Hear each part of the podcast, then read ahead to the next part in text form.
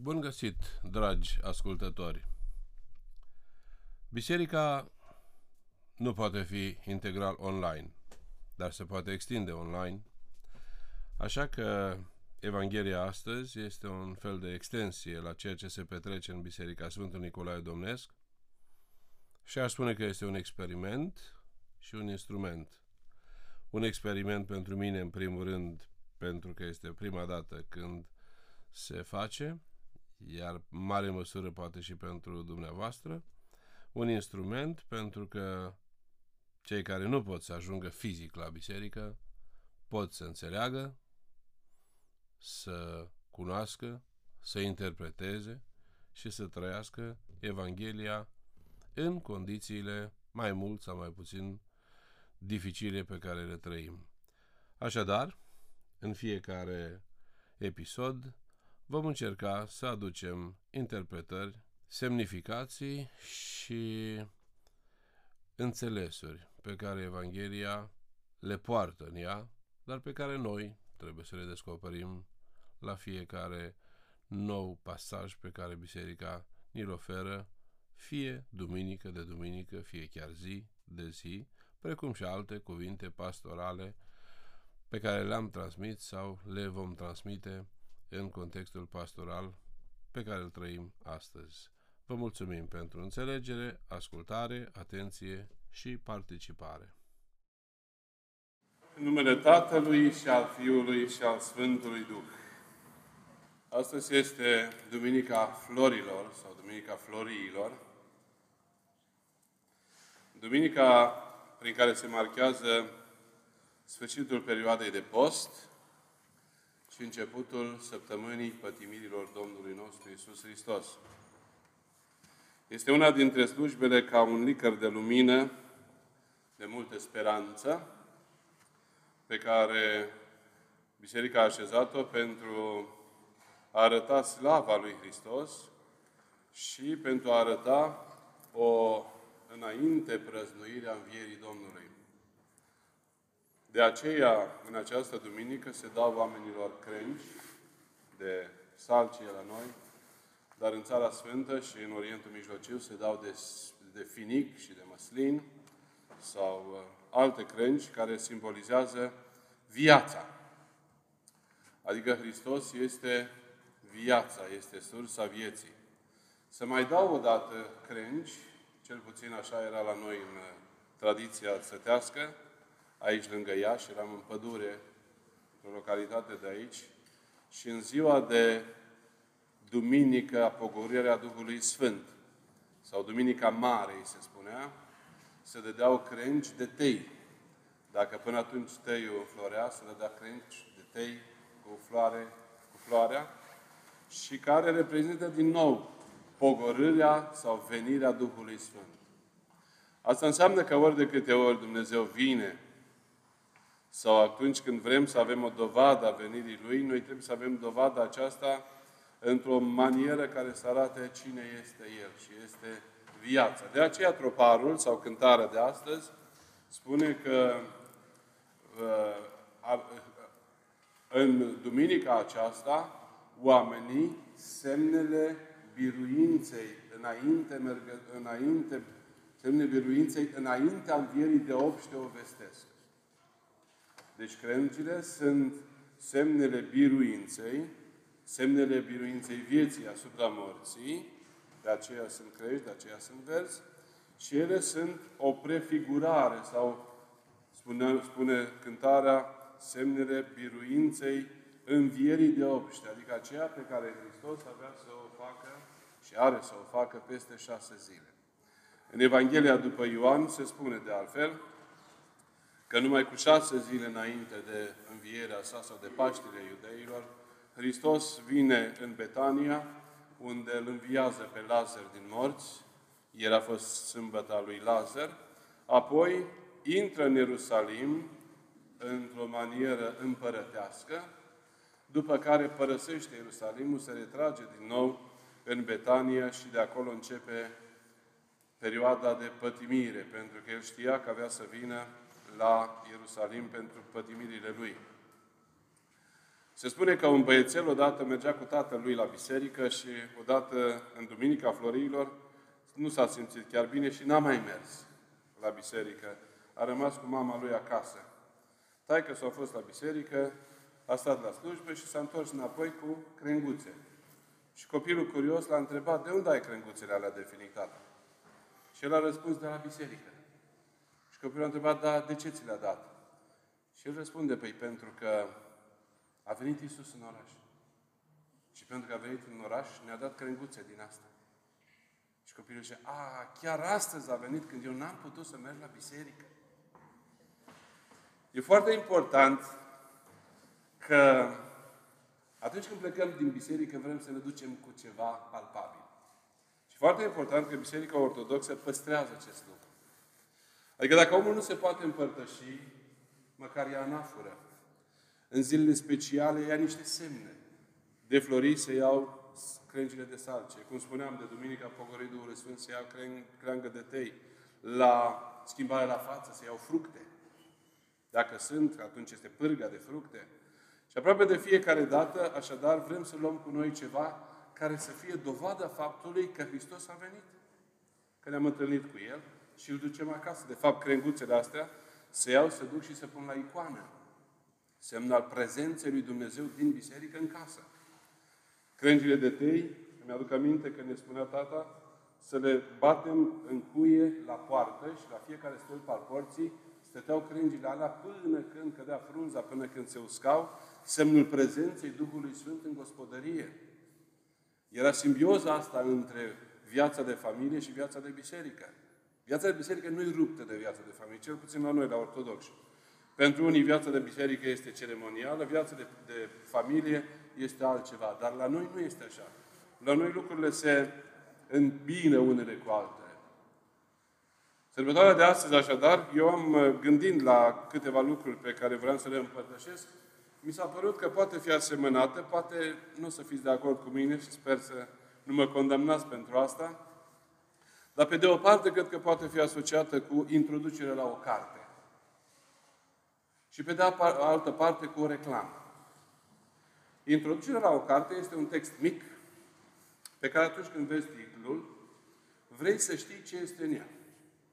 Și citești acest, această introducere sau argument în care autorul încearcă să spună în câteva idei ce are să spună pe larg în cartea respectivă. O citești și dacă o găsești interesantă, citești și restul cărții. Dacă nu o găsești interesantă, rămâi doar cu introducerea. Asta ce înseamnă? Există două lucruri aici. Dacă rămâi doar cu introducerea, ai doar senzația că știi cartea, dar e o cunoaștere superficială.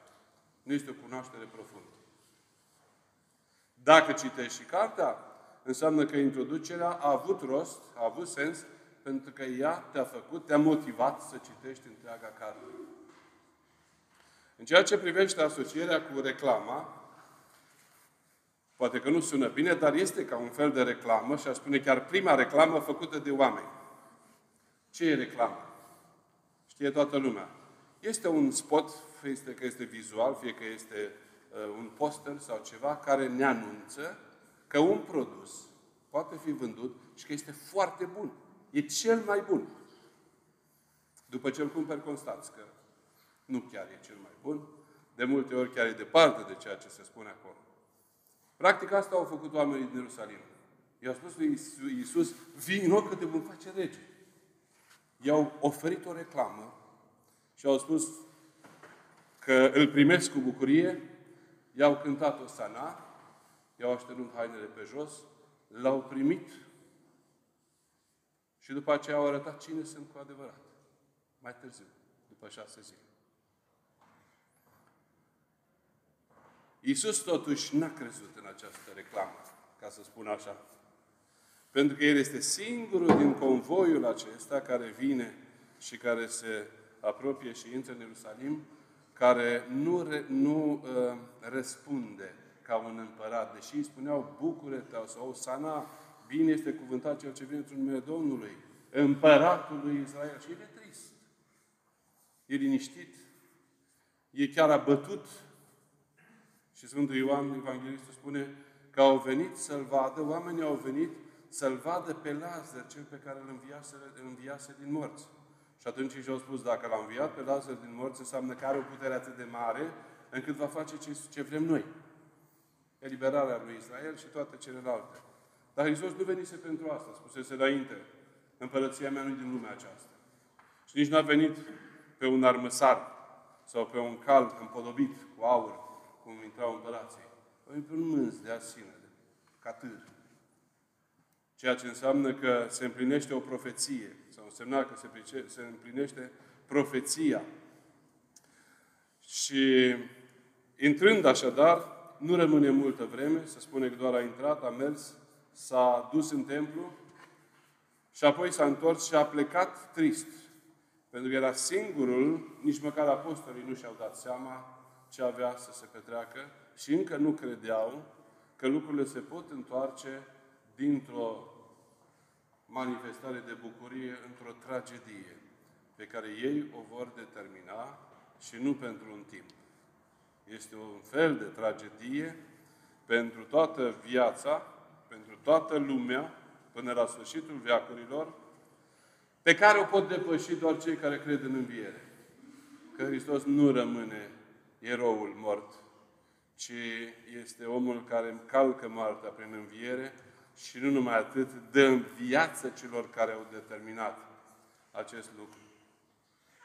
Ceea ce aș vrea să reținem în Evanghelia aceasta și în ziua de astăzi este că avem aici o familie.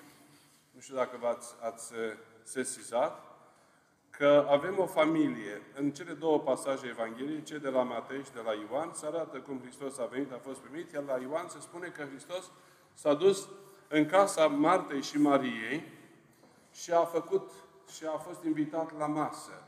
Maria gătise, Marta gătise, Lazar era la masă, cel pe care îl înviase din morți, nu era o fantezie, iar Maria a luat o, o, o, un vas cu nard de mult preț și a venit la Mântuitorul, i-a spălat picioarele cu mirul respectiv, i l-a șters cu părul și casa în toată s-a umplut de frumosul, frumoasa aromă, minunată aroma mirului. Și atunci Iuda spune, de ce s-au cheltuit banii ăștia iurea? Nu mai bine se vindeau, se vindea mirul respectiv și banii le dădeam săracilor. Și atunci evanghelistul Ioan, care era acolo, era unul dintre ucenici, era cel mai apropiat de Isus, zice, dar nu-l dura pe el inima de săraci. El era trezorierul apostolilor și avea punga. Și din când în când lua din ceea ce se oferea acolo și care de fapt aparținea tot. Ceea ce arată caracterul lui, care nu, este, nu a fost un caracter uh, care a greșit doar atât. Când greșești, se iartă. Dar când persisti în greșeală și când îți justifici greșeala și greșeala se completează cu o altă greșeală și o altă greșeală, atunci avem o problemă de caracter. Deci, uh, Iuda exersase neascultarea, exersase fariseismul, exersase trădarea, hoția și multe altele înainte. Adică faptul că l-a trădat pe Mântuitorul nu e doar așa că s-a gândit el să facă ceva extraordinar. Nu. Era efectul iubirii de arginți, că l-a dat pe 30 de arginți. Era faptul că nu-L iubea pe Hristos, că altfel nu l-ar fi dat. Era datorată faptului că vroia să facă ceva ce nu a făcut alt, altul dintre ucenicii săi. Deci de aceea revin și spuneam că avem această familie, care de fapt reprezintă trei virtuți pe care noi trebuie să le manifestăm în familie. Marta este gospodina, Maria este credincioasa și Lazar este prietenul lui Dumnezeu. Nu are importanță cine ce are. Ideal este să le avem fiecare pe fiecare.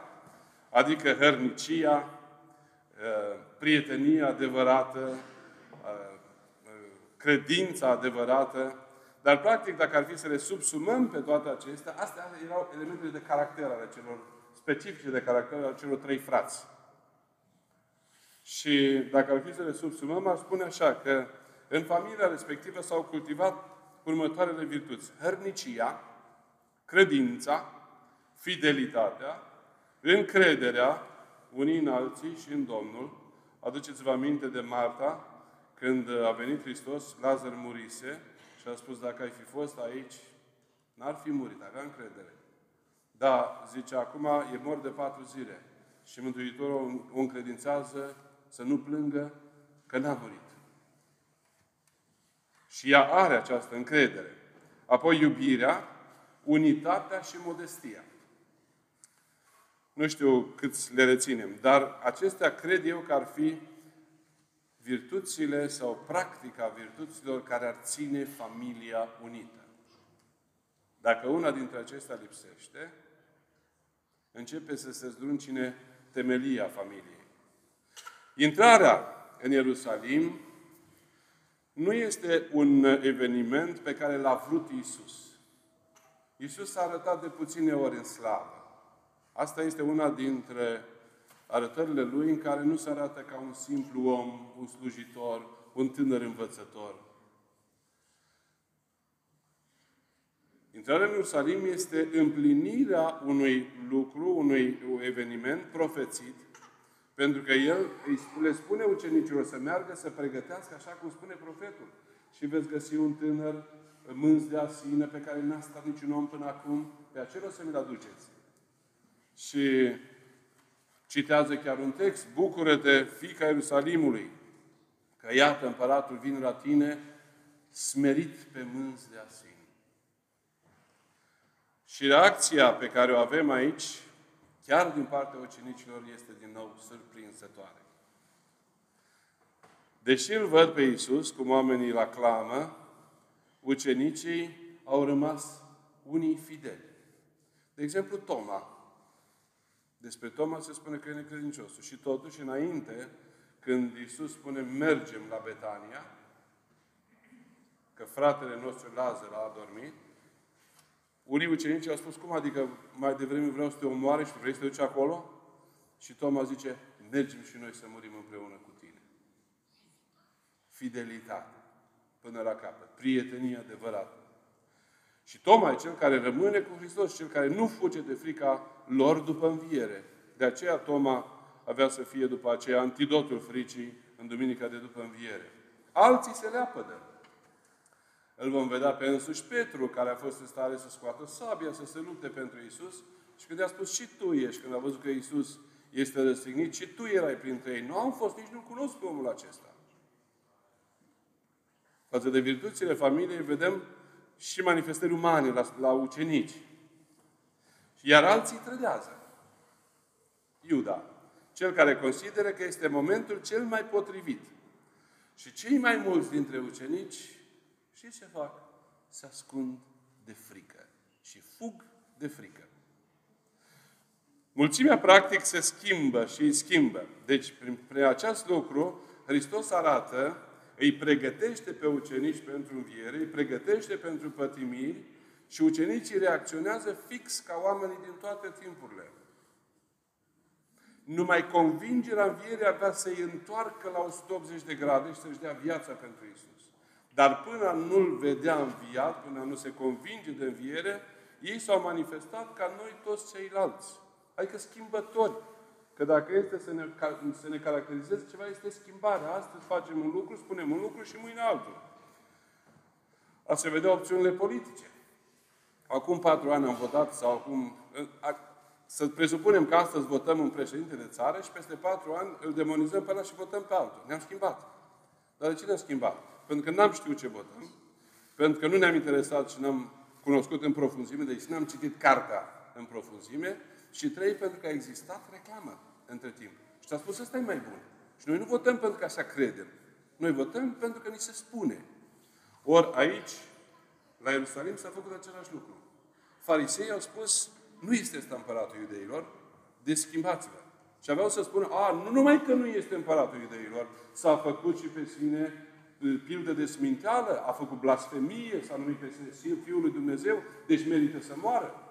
Și aceiași oameni care au spus Osana Fiul lui Dumnezeu, au spus după aceea, răstignește Deci asta arată, și mă tem să o spun, dar trebuie să o spun, că asta e datoria noastră, că O credință formală nu este binevenită pentru că ne face să ne schimbăm și să nu mai fim aproape în fidelitate, unitate și credință cu Hristos.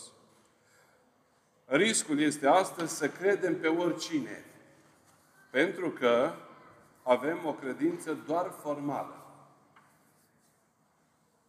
Am trecut prin perioada aceasta și o să mai trecem, nu s-a terminat, dar, de exemplu, noi spuneam și credeam că suntem adevărați credincioși. Noi mergem cu Hristos până la capăt. A venit cineva și a spus, nu vă împărtășiți, o să vă infectați. Și ne-a fost frică și nu ne-a mai împărtășit. Lingurița e contaminantă.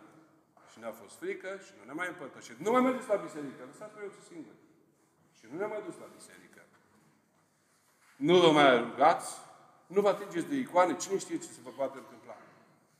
Și noi le-am luat ca atare. Deci, e o invitație la a ne evalua credința. Suntem sau nu cu adevărat credincioși? Sunt, anul trecut nici n-am primit lumină. Niciodată în 2000 de ani nu s-a întâmplat să nu meargă oamenii la biserică, în afară de anul trecut. Când credința noastră a fost zguduită, tăiată de la rădăcină. Când ni s-a spus să stăm în case. Noroc că au ieșit niște preoți și au dus lumină la oameni la balcoane sau unii au avut curajul între credincioși s-au mai ascuns pe lângă gardul viu de lângă biserică și au luat lumină. Deci, frica, să știți că este un mare, o mare pacoste pentru viața de credință. Foarte, o parte dintre, nu foarte mulți, nu e cazul la noi, dar o, foarte, o bună parte dintre credincioși nu s-au mai spovedit de, de 2 ani de zile. Anul trecut nu s-au mai spovedit. Și acum unii ă, recunosc sau își dau seama că a fost o eroare. Dar aș vrea să fie și o invitație la a nu mai lua de, de ușor tot ce, se, ce ni se spune. Ci să gândim noi și să luăm deciziile pentru noi, cu gândul, cu, gândul, cu mintea, cu rațiunea noastră, cu sufletul nostru și cu riscurile noastre.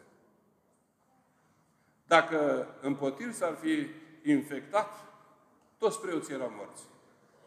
Că noi toți am consumat ce a fost în toate potirile.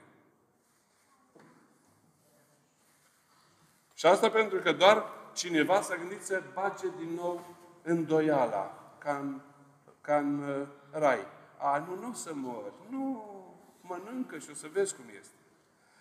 Deci, frați creștini, Sfânta Evanghelie și sărbătoarea de astăzi are niște învățăminte pe care mi le-am structurat și pe care vreau să vi le împărtășesc. Întâi, putem înțelege intrarea Domnului în Ierusalim ca intrarea în sufletul fiecărui credincios. Este o anticipare a învierii.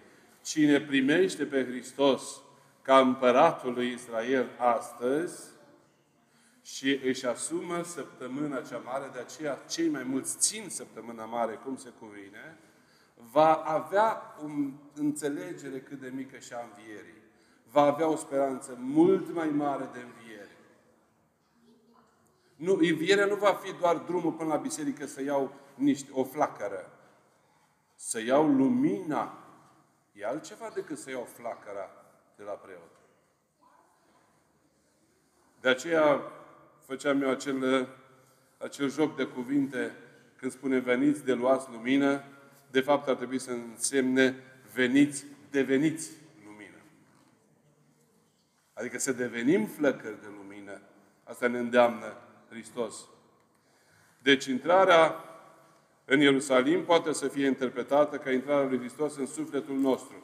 Îl primim cu bucurie, îi strigăm Osana, dar să avem grijă ca mai târziu să nu îl tratăm cu batjocură, cu scuipat, cu cuie, și să nu ne schimbăm opinia atunci când cineva ne spune că nu e bine. În al doilea rând, Evanghelia ne învață și că bucuria venirii lui Hristos nu este ca împărat, în primul rând, să știți. Pe noi nu ne mai interesează împărăția și nu avem treabă cu împărații și nu putem și nu trebuie să-L asociem pe Hristos cu împăratul acestei lumi. Mai degrabă aș propune să-L asemănăm pe Hristos cu mirele. El însuși se numește de multe ori mirele. Mirele ce înseamnă? Este cel care iubește care dorește să întemeieze o comunitate și care e în stare să-și dea și viața pentru ceea ce întemeiază. Cel puțin teoretic, asta este imaginea mirelui. Este cel care vine, aduce bucurie și celorlalți și în felul acesta el înseamnă că își asumă niște răspunderi.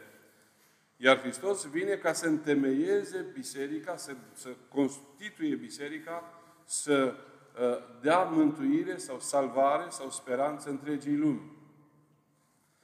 Un alt punct de învățătură este legat și de trădare. Trădarea este cea mai profitabilă opțiune. Viața și istoria ne arată. Nu există eveniment trist din, din această istorie a omenirii în care să nu fie existat un trădător. Trădătorul poate să fie unul simplu ca Iuda, care face, doar crede că face un mic gheșeft sau o mică afacere, și până la celebră Wikileaks. Cred că ați auzit de asta. Despre oameni care cunosc, aveau niște cunoștințe despre niște personalități și niște companii și le-au dat drumul pe piață prin internet. De trădare sau datorită trădării au căzut cetăți și au murit oameni. Calul troian ce erau, trădare. Căderea Constantinopolului. De ce a căzut Constantinopolul? Două ziduri pe care, care erau considerate inexpugnabile, au căzut sub turcii otomani. De ce? Pentru că cineva a deschis o portiță noaptea. O portiță pe unde trebuiau să intre oile în cetate. Și a lăsat-o deschisă. Special. Și a doua zi erau câteva sute de ieniceri deja în cetate. Și nu mai spun de noi. Mihai Viteazu de ce a fost ucis? Pentru că cineva l-a trădat. Brâncovenii de ce au fost uciși? Pentru că cineva a trădat și a dat niște bani la sultan ca să ia și să elimine familia întreagă. Deci trădarea este profitabilă, iubiți credincioși, dar ea vine la pachet cu toate celelalte patimi. Așa cum spuneam despre Iuda. El nu a fost doar trădător, ci și arghirofil. Și, în general, banii sunt cei și dorința, lăcomia după bani, reprezintă o pre o premisă pentru alte și alte patimi. Și de aceea creștinismul îndeamnă și recomandă întotdeauna modestia și buna chivernisire. Apoi ne învață că împărtășirea pe care o facem noi în biserică, cu trupul și sângele Domnului, este o formă de a primi bucuria lui Hristos sau de, de a primi pe Hristos cu bucurie în viața noastră. Pentru asta trebuie să ne pregătim, pentru că Hristos vine în vizită, vine în vizită în Ierusalim, vine în vizită în, în viața fiecăruia și așa cum spuneam, important este ca după ce a venit în viața noastră să-L tratăm ca pe mirele, adică Cel care aduce sens vieții. Și ne mai învață Sfânta Evanghelie și că Hristos, mirele, trebuie să fie centrul credinței noastre, indiferent când ne este bine sau rău. În general, noi suntem credincioși când ne este bine. Când ne este rău, ne întrebăm, dar de ce? Și parcă cerem, îi cerem socoteala lui Dumnezeu de ce ni se întâmplă nouă sau de ce facem sau nu facem un, un anumit lucru. De aceea, e important că unii oameni dintre cei care au stricat o sana, au, sau poate majoritatea, au participat și la răstignire. Dar niciunul dintre ei care a strigat o sana, când toată lumea striga răstignește, nu a scris, nu e adevărat, el e vinovat. Nu s-a găsit unul. Dacă s-ar fi strigat așa ceva, cred că ar fi fost trecut în Evanghelie. Că cineva a avut curaj. Deci credința presupune curaj. Și curajul se manifestă nu numai ca să ne fie nouă mai bine. De multe ori chiar și la biserică mergem ca să ne fie mai bine. Dar nu e suficient să mergem ca să ne fie mai bine. Mergem ca să fie aproape lui mai bine, ca să-i mulțumim lui Dumnezeu că ne este bine sau că ne face un bine sau că ne face să fim bine și așa mai departe. Pentru că asta este comuniunea în biserică. Când nu-ți pasă doar de tine. Distanțarea nu este, este antiortodoxă. Ați auzit rugăciunea cererilor când spunem milă și iertare la Dumnezeu, păcatele noastre, să cerem. Înger de pace călăuzitor, să cerem. Sfârșit creștinesc vieții noastre, să cerem. Noi nu cerem nimic pentru noi, dăm mie. Și asta se poate face numai în măsura în care, așa cum am spus, avem curajul de a crede în Hristos cel înviat și atunci când nu, este, nu ne este bine, și atunci când ne este greu. Și în final, aș vrea să mai spun că Hristos a promis că vine din nou. Nu a venit doar atunci, ci a promis că va veni într-o slavă. Slava din Ierusalim este palidă față de slava cu care va veni Hristos pe norii cerului. Deci trebuie să avem această convingere că Hristos înviat va reveni și va reveni ca să schimbe umanitatea întreagă. El nu schimbă indivizi. El schimbă umanitatea, natura umană. Dar ca natura umană să fie schimbată realmente, trebuie ca fiecare individ să se schimbe pe el însuși ca să înțeleagă schimbarea pe care o face Hristos. Deci dacă vrem să schimbăm ceva, să nu așteptăm ca Dumnezeu să ne schimbe.